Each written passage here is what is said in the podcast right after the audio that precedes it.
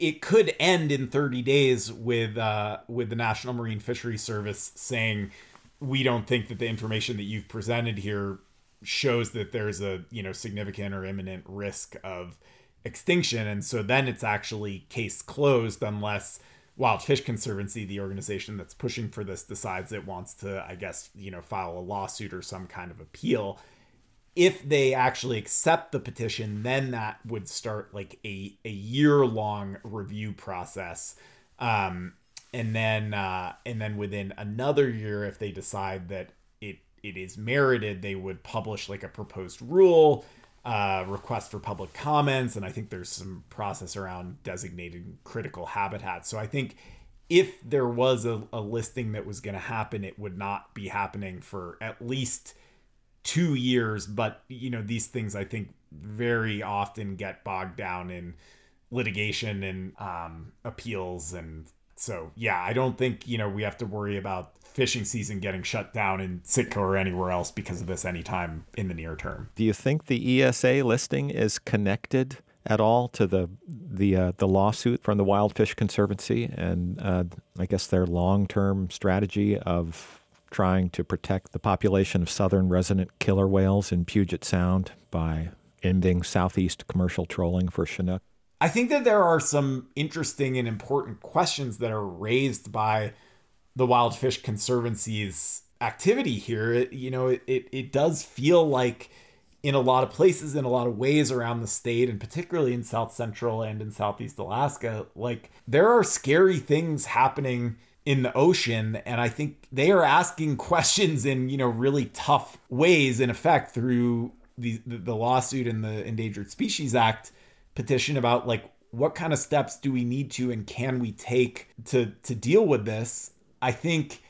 the way that they're going about it, where they don't really seem to be engaging with stakeholders and folks that are really connected to and invested in these resources and these fish in Alaska, is not endearing them to a lot of those stakeholders. My sense is if you went uh, door to door in Sitka and asked for,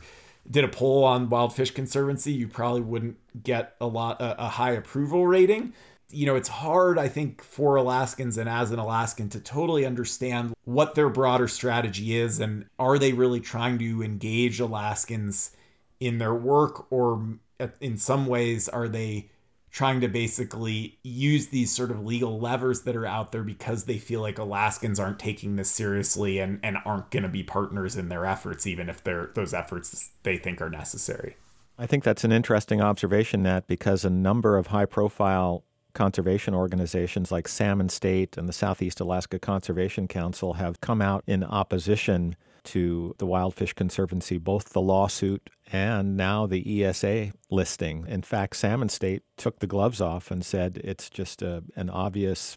effort by the Wild Fish Conservancy to, to sort of stick a knife in the back of Southeast commercial trolling. So it does seem like there's an odd imbalance. If it really is an effort to conserve king salmon, why isn't the conservation community more aligned? It feels like at some level, when we talk about the threats to this southern resident killer whale population that the Wild Fish Conservancy says it wants to protect, and threats to Chinook salmon, in Southeast Alaska and in Puget Sound. I think, you know, a lot of people and people in the Alaska conservation community are very quick to point the finger at Puget Sound area. It's like an urban uh, jungle. And what are you guys doing to stop the runoff of these like nasty PCBs and other contaminants you're getting from like I guess car tires that are also like linked to decline in in the killer whales. And I think you can also look and say, well, really the biggest problem affecting like our entire environment and all of our marine life whether it's fish or orcas is